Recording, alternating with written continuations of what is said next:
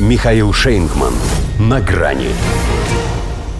И техосмотр, и этих. «Газпром» приостановил работу «Северного потока». Здравствуйте. На грани. Как обещали, 31 августа, 4.00 по Москве. Стоп-машина. Единственная работающая на «Северном потоке» турбина – она же потому и работает, что эксплуатируется в строгом соответствии с технической документацией. А та предписывает каждые тысячу часов останавливать агрегат на обслуживание, очищать корпус, проверять предохранительные клапаны, настраивать систему регулирования расхода воздуха, проводить словом техосмотр. И вот этот час настал. Причем это опять и техосмотр, и этих. Хотя кажется, что на этих-то смотреть, если они и в прошлый раз так ничего и не поняли. А ведь тогда, в июле, «Газпром» прикрыл лавочку на профилактику аж на 10 дней. По сравнению с ними, нынешние три – это как краткое содержание предыдущей серии. Но тоже можно повторить. Евросоюз, желая устроить России темную, распространил санкционный режим и на газовое оборудование – Однако что-то пошло не так, и ему самому теперь темно, голодно и скоро станет совсем холодно.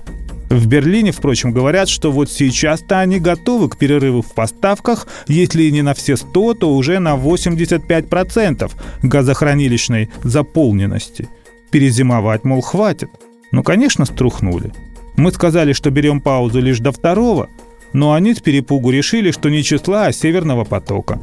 И даже когда мы подтвердили, что терпеть им всего несколько дней, подумали, что, наверное, как на Венере, где день за 243.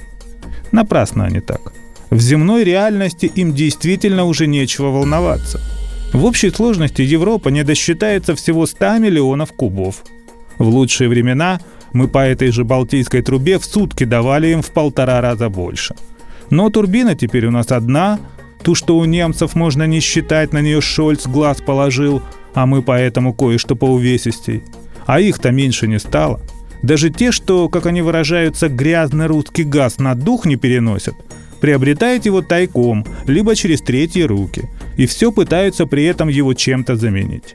Это страшно неудобно, дорого и просто бездарно. Но уничтожить Россию они желают сильнее, чем выжить. Правда, надеются, что мы умрем от горя, оплакивая их. Потому что иных поводов для критического беспокойства у нас вроде как и нет. Дела идут, контора пишет. Смысле цена растет и без ущерба для объема. С той лишь разницей, что он идет туда, где принимают. И что характерно исправно платят. Вот «Газпром» в первом полугодии получил рекордные 2,5 триллиона рублей чистой прибыли – Поэтому, когда тот же Шольц кичится эффективностью санкций и обещает нам еще больше ущерб, хочется словить его на слове. Чем, собственно, бюргеры сейчас и занимаются, почесываясь в недомытых местах и поеживаясь в ожидании морозов. Ведь как бы у них так не вышло, что согреться они опять смогут только от открытого огня. Ну, после поджога Рейхстага.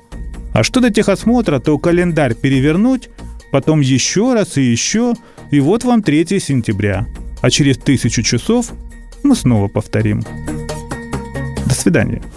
На грани с Михаилом Шейнгманом.